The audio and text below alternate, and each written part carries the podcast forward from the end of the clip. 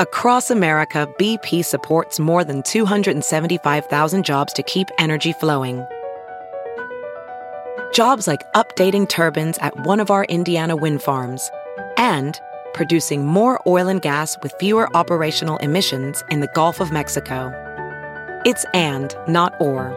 See what doing both means for energy nationwide at bp.com slash investing in America.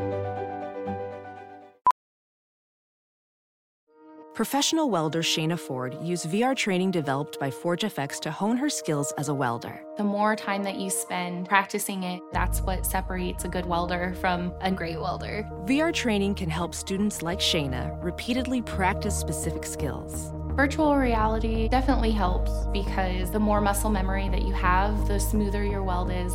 Explore more stories like Shayna's at meta.com slash metaverse impact.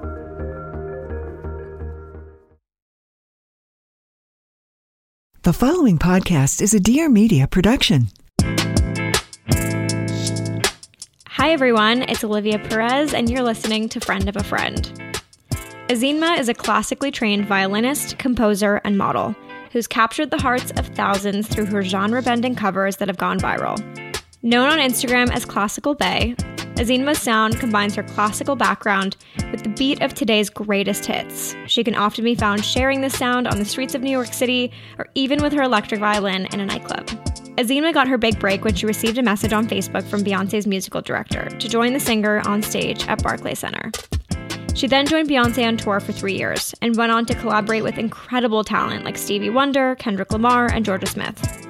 Today, Ezinma is a solo artist with a mission to defy the classical violinist stereotype. She recently signed to Universal Classics and plans to release her debut project, Beethoven Pleads the Fifth, in the summer of 2020. In this episode, Ezinma tells us about her upbringing in Nebraska and being labeled an orch dork, what it was like to work alongside Beyonce and manifest her own dreams, and how she plans to break musical boundaries and disrupt the classical industry with her first album. Here's my friend Ezinma. How are you?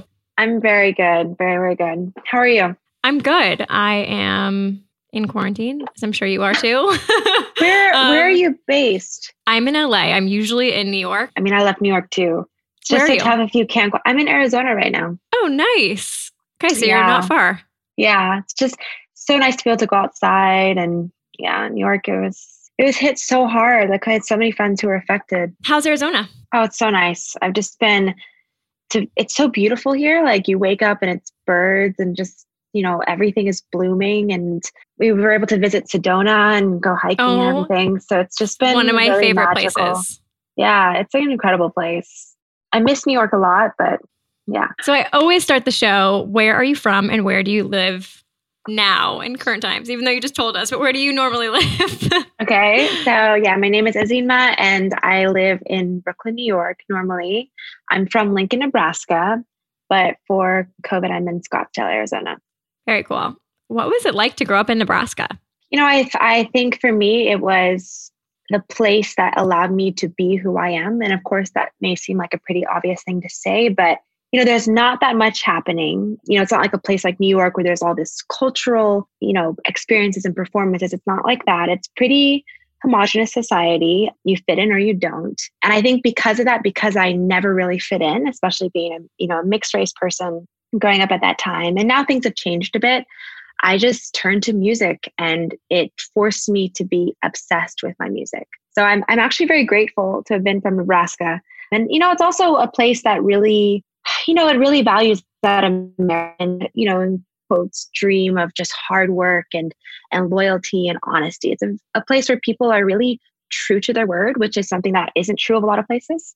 I've noticed. So yeah, it's a magical place to me. Would I live there now? No. but it's a place that really shaped me immensely. When did you start playing the violin?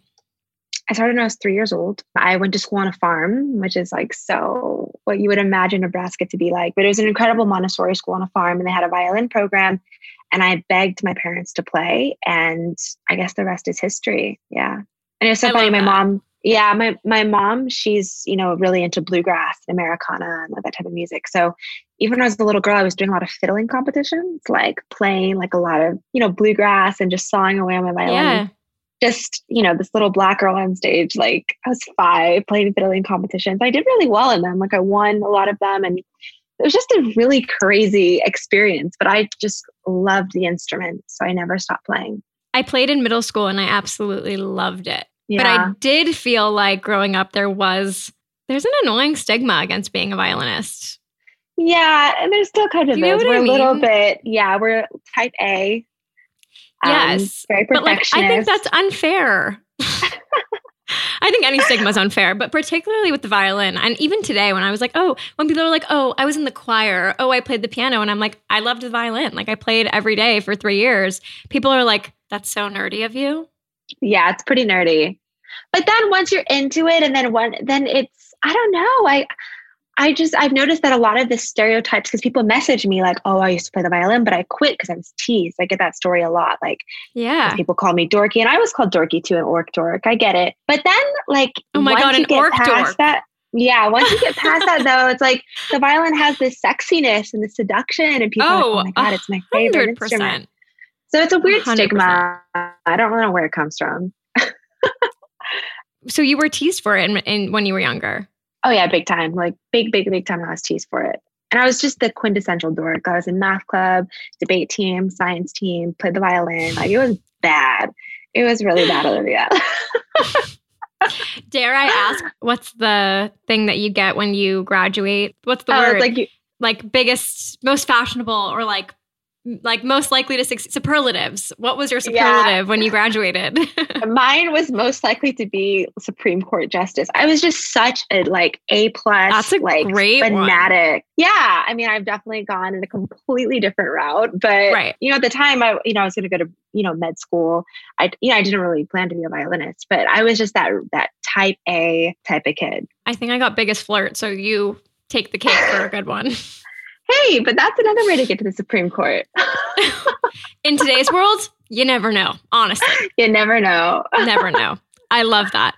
What kind of music was played in your household? I've had like the most fun interviewing because I'm obviously not a musician, but I've had the most fun interviewing music- musicians on the show and just kind of hearing about the impact of the music that was played in their household and how that's like been passed down to their parents and into the style of music that they play today. Yeah. That's me dorky for a second.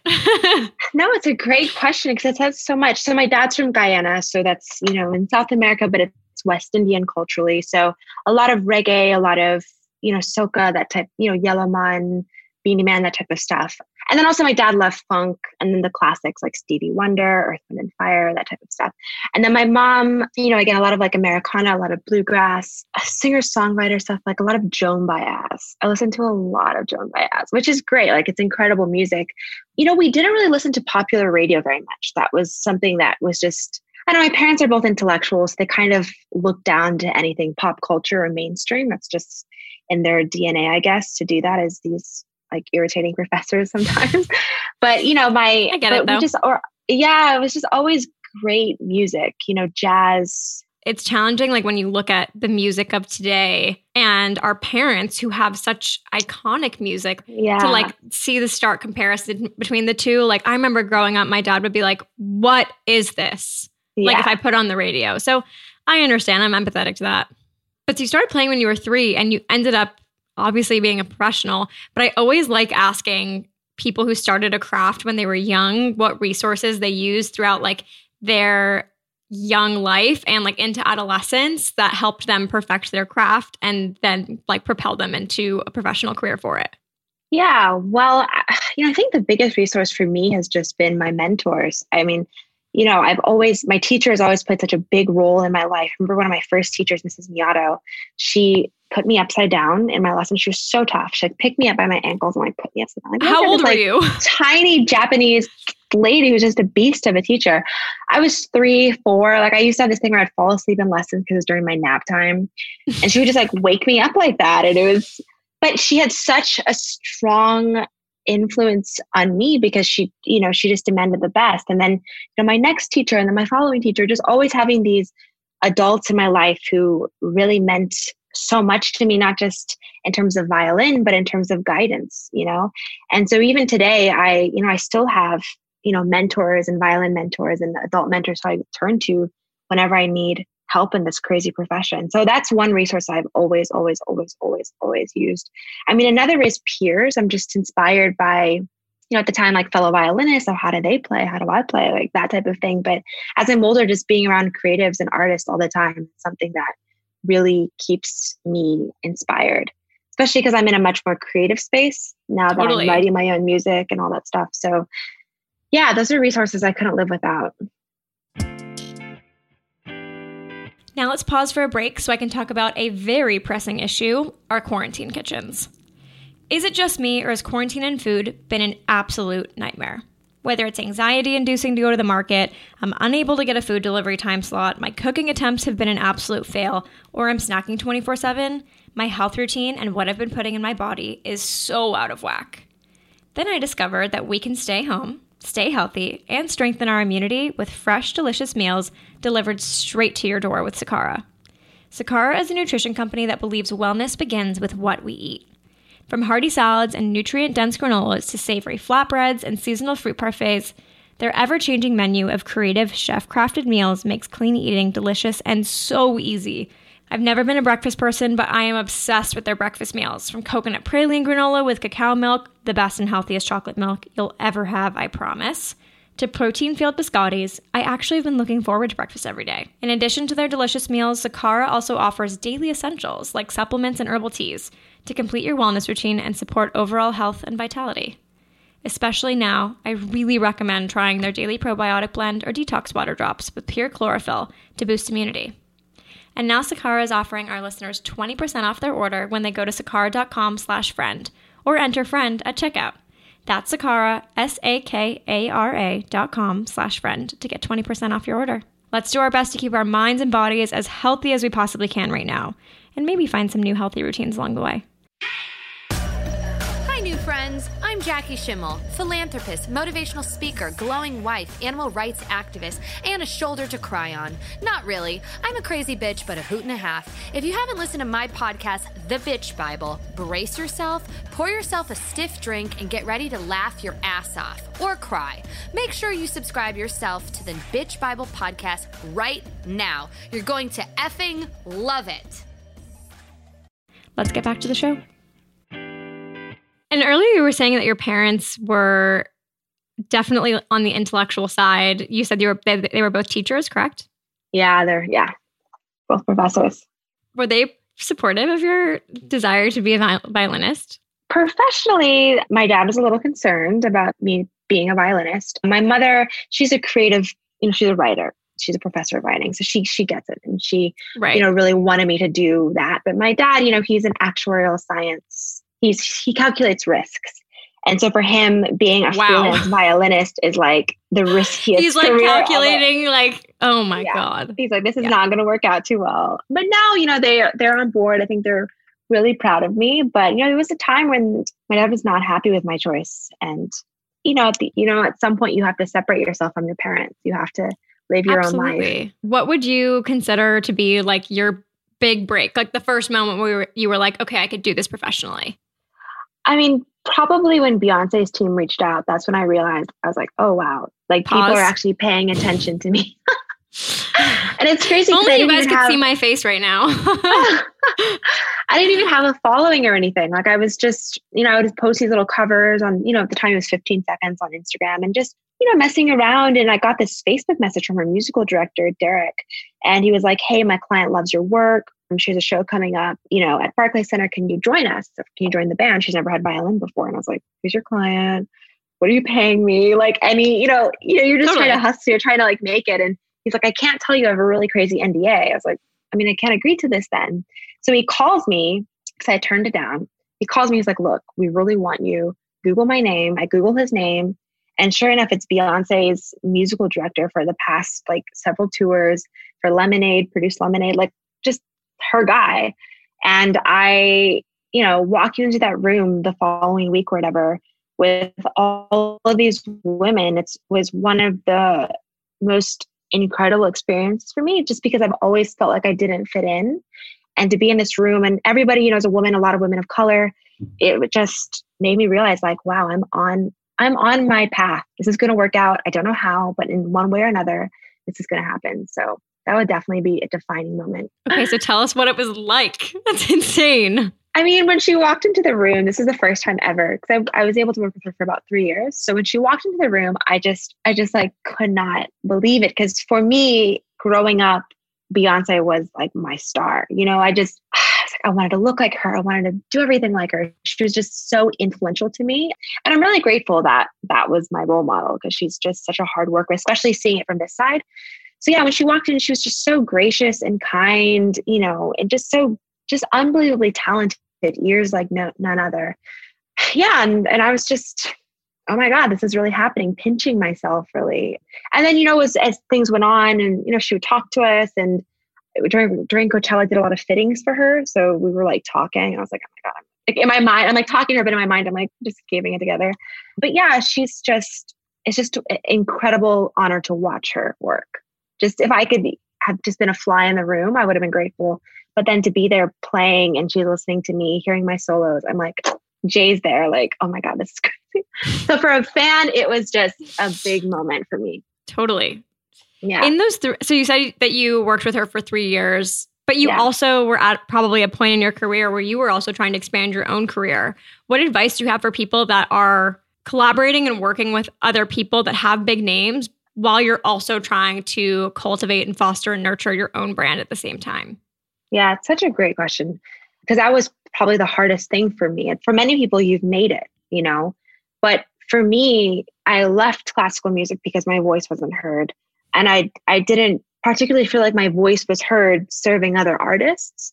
And I think it's so beautiful to collaborate and it's wonderful to do those things, but you always have to remember who you are and what your sound is, what your goals are, and stay true to that. And at the end of the day, I ended up leaving the tour because I I wanted to work on my own stuff. I I wanted to make my own albums, make my own music, find myself. You know, I gave up that security and that income and you know that prestige and everything to to put faith in myself. So I think it's really a balance of you know you you know you have to understand that you're learning. And those years I spent, I learned so much from her. I learned incredible amounts from her and her team and how they do things. But in the back of my mind, I never gave up on myself. I never gave up gave up on my own dreams and my own desires and what I wanted for my own career. I feel like what the example that you're saying is probably what so many people go through in so many different Right. categories of careers, whether it's like, oh, you work for a big company and you want to go freelance. I feel like that model is relatable to so many people, and taking that leap is really scary. It's very, very, very scary. But I've what I've learned is you just have to believe in yourself, period. Like I and it's so much easier to say sometimes than when you're actually facing that decision. But I knew, you know, one way I always make the big decisions is I is I think, will I regret not having made this choice? And for me, I knew it was going to happen if I went on tour with her. It'd be what's already been happening, which is incredible. But to take that risk and to put faith in myself was something that I didn't want to let that opportunity go by. Shortly after leaving, at you know, I was offered two and then another email from three record labels. We want Manifesting that in destiny very quickly. yeah, and I had no idea that was possible. And had I been on the road, of course that that would still have happened. You know, I still could have followed through and done those things, but I don't even know if those emails would have arrived had I not put that faith in myself. If that makes sense. Like had Yeah, I continued to occupy my spirit with serving these this other great thing, would there have been space for those emails to have come, those opportunities to have come? I don't know. I'm not sure. I'm not sure how it works, but I do know that when you put faith in yourself and work towards those goals, that's when magic happens.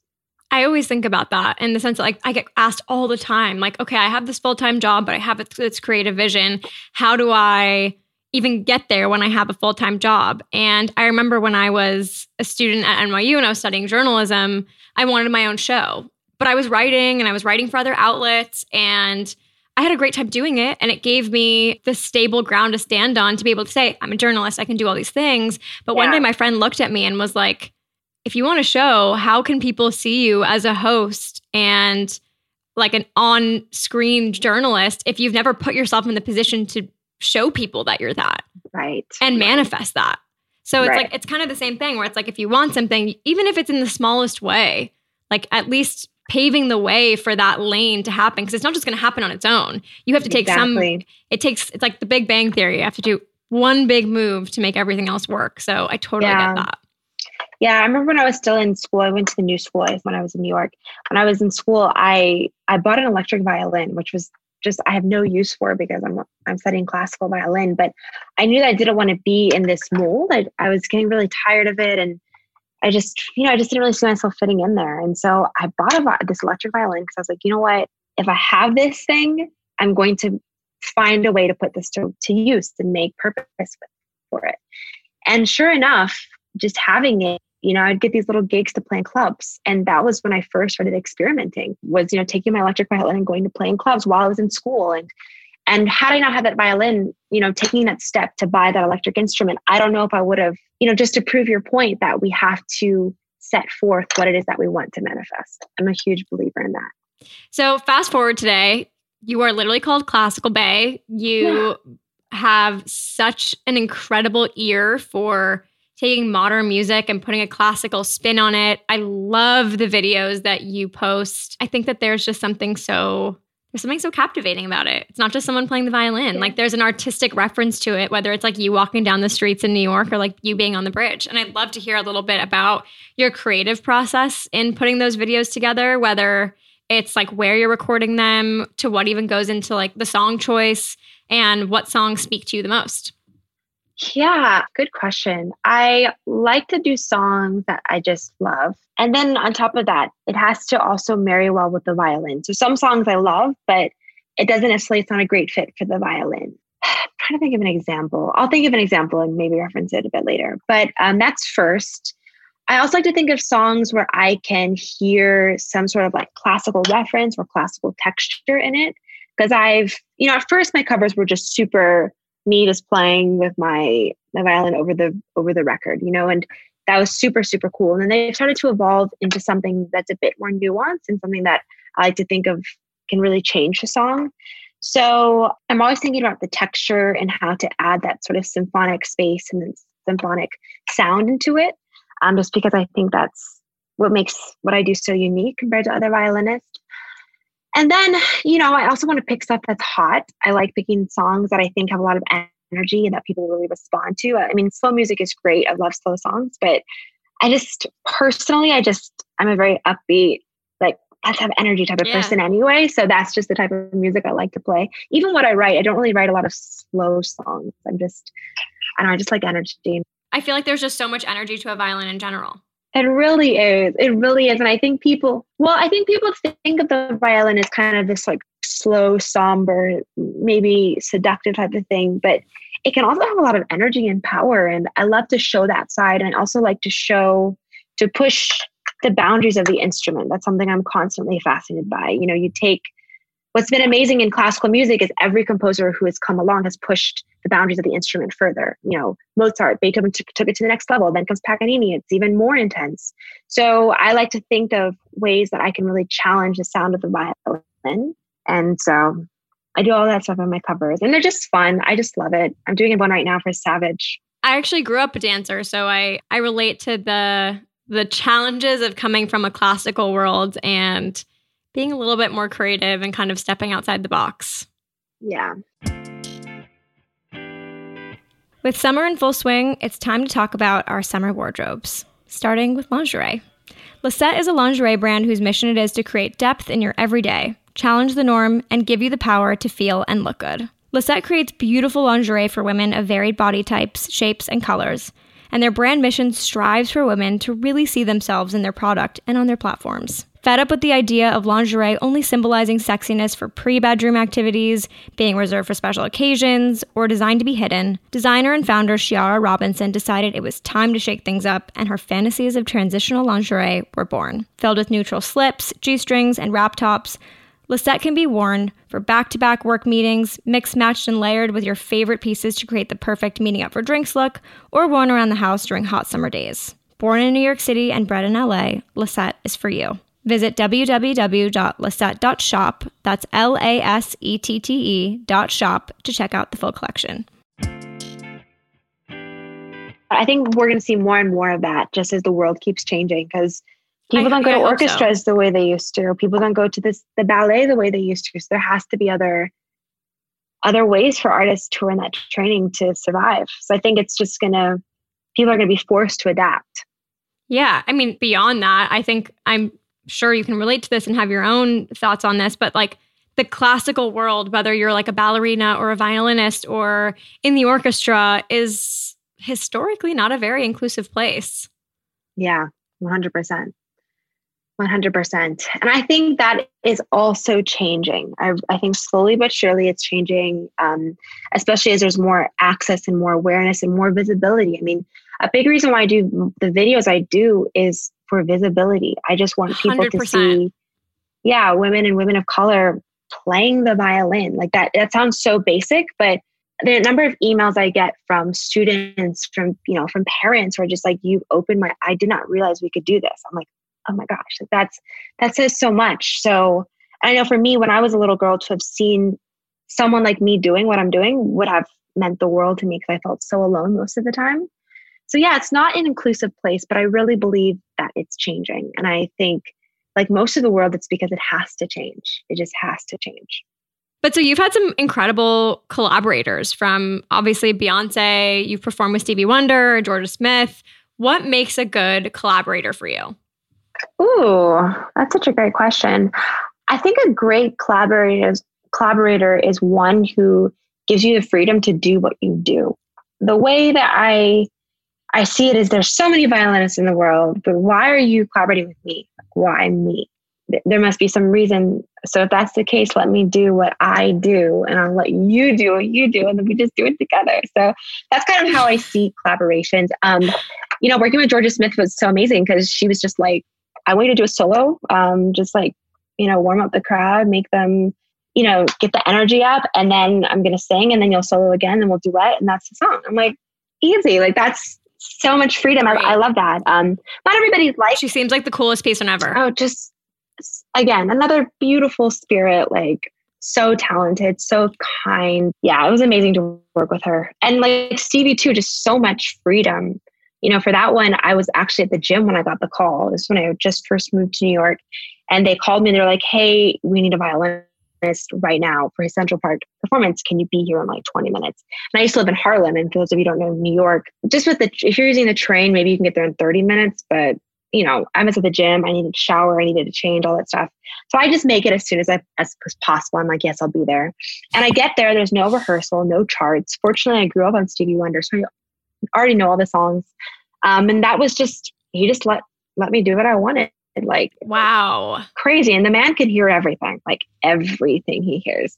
So that was kind of scary. But yeah i just want freedom. I really want freedom. But so now you're working on your own music which is so exciting. Yay, yes i am. I'm so so so excited. I think it always just speaks more to me because like, everything is came from my heart. Um i think that is yeah. the most just validating experience ever and to listen back like we've been wrapping up some singles because we're going to start releasing hopefully next month. And I say hopefully just because with COVID, just like everything is so crazy. I just don't want to make any promises. It's a challenge. yes, that's what we're planning yeah, to do. And listening to the to the music, I'm like, oh my god, I can't believe I, I can't believe I wrote this. Like I'm just like I'm just I don't know where it comes from because it's I love every single every single record has such a unique vibe. I've never heard anything like it it's just exciting. And, you know, after doing covers for so long, and before that, after playing classical, which is playing someone else's written music for so long, to finally be releasing my own sound is something that is just brings so much joy to me. I'm so grateful and, and honored. Obviously, pending coronavirus and all the craziness yeah. that's going on. Um, what can we expect to hear? Give us a little teaser. I am so excited for Thank you. Well, um, yeah. so the first record we're releasing is called Beethoven Pleads the Fifth. That's the title, and it's. Honestly, I need to hear a little bit about how you are like like I've heard you say Beethoven Beethoven twice in the show like already. You obviously have such a reverence for the past and the people that have like paved the way for violinists and classical music. But like how are and I'm totally this is a total interjection of your answer, but like where's the balance between like the reverence for the past and you just like totally mixing up? Well, I think it's in this first single. I mean, it's you know the visuals, everything. It's like getting out of this mold, out of this expectation of tradition and disrupting everything. There's reverence, but there's also a lot of disruption, like a lot. And, you know, burning violins and like, it's crazy. It's something that I really wanted to present the world with a sound that, you know, it opens with Beethoven's Fifth Symphony, da da da da da da da da. Then all of a sudden there's like these 808 sub drops, and then it's like, wait, what? And I used this, I used that motive da da da da throughout the whole thing, like that rhythm, and just make something new. When it's, you know, honestly, at the time when the way I see it, when Beethoven was writing, when Bach was writing, when Brahms was writing, they were writing popular music. They were writing, they were like the Ed Sheeran of their time. They were writing music people to enjoy and listen to and dance to. So I'm sure they would be shocked to hear that people are just studying and recreating their works over and over and over and over again instead of making something new.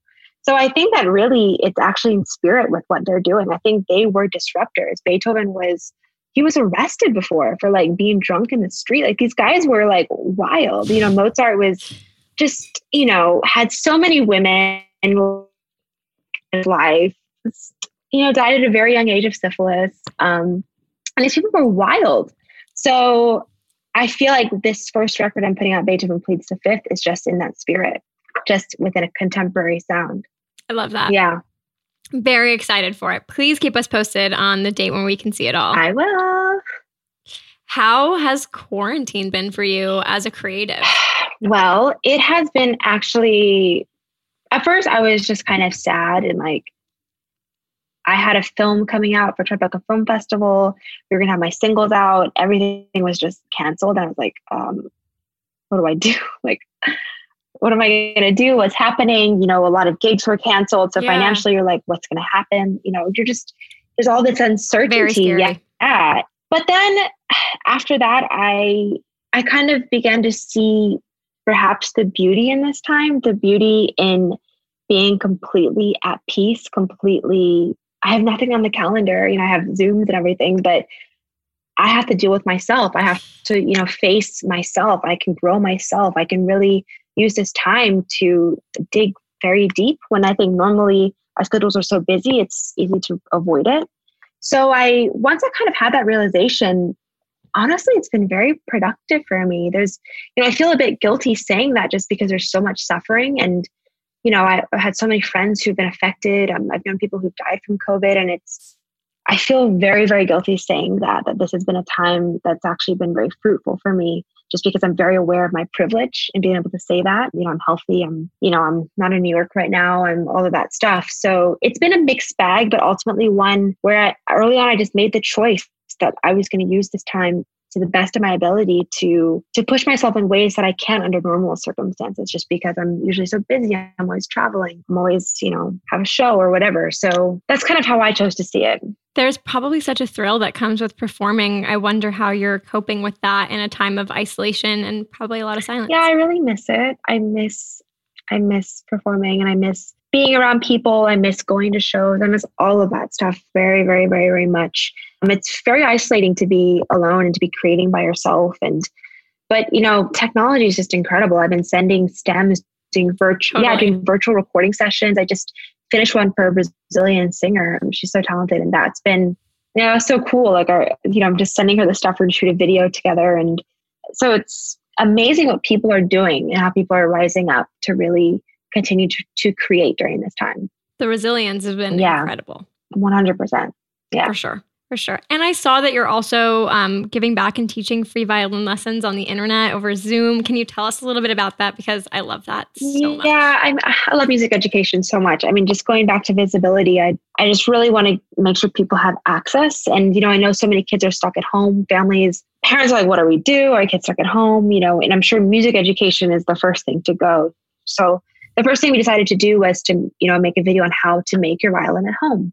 And this is actually how i started with the it was like with a cake box a ruler you know just like household items making your own little violin. And the response from kids has been overwhelming. So making a you know how to make a violin at home video i was able to do usc's commencement for the school of journalism like finding all these ways to be involved and you know partnered with wide open schools partnered with schools in you know for the new york city public schools. So it's been really busy doing a lot of educational outreach. When normally I would, you know, I just don't have time like that to do all this stuff. So yeah, it's been pretty cool.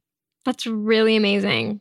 I hope that it's something Well, to begin with, let us know if there's any way we can get involved and help in that. If I can spread the word to other kids that might want to join in on the Zoom lesson or other schools, let me know for sure. And I hope it's something that like we see more of from like other artists around the world that um, have this time right now to give back. Thank you so much for coming on. Thank it you, was Olivia. so lovely to meet you. I'm such a huge fan. So let us know when your new music is coming out so we can share with everybody too. Thanks for tuning in to this week's episode of Friend of a Friend. Before you go, make sure to rate, review, and subscribe to the podcast on Apple Podcasts, Spotify, and at dearmedia.com. And for more behind the scenes of the show, visit us at friendofafriend.us and follow me at Liv Perez on Instagram. Don't forget the two V's. See you next week.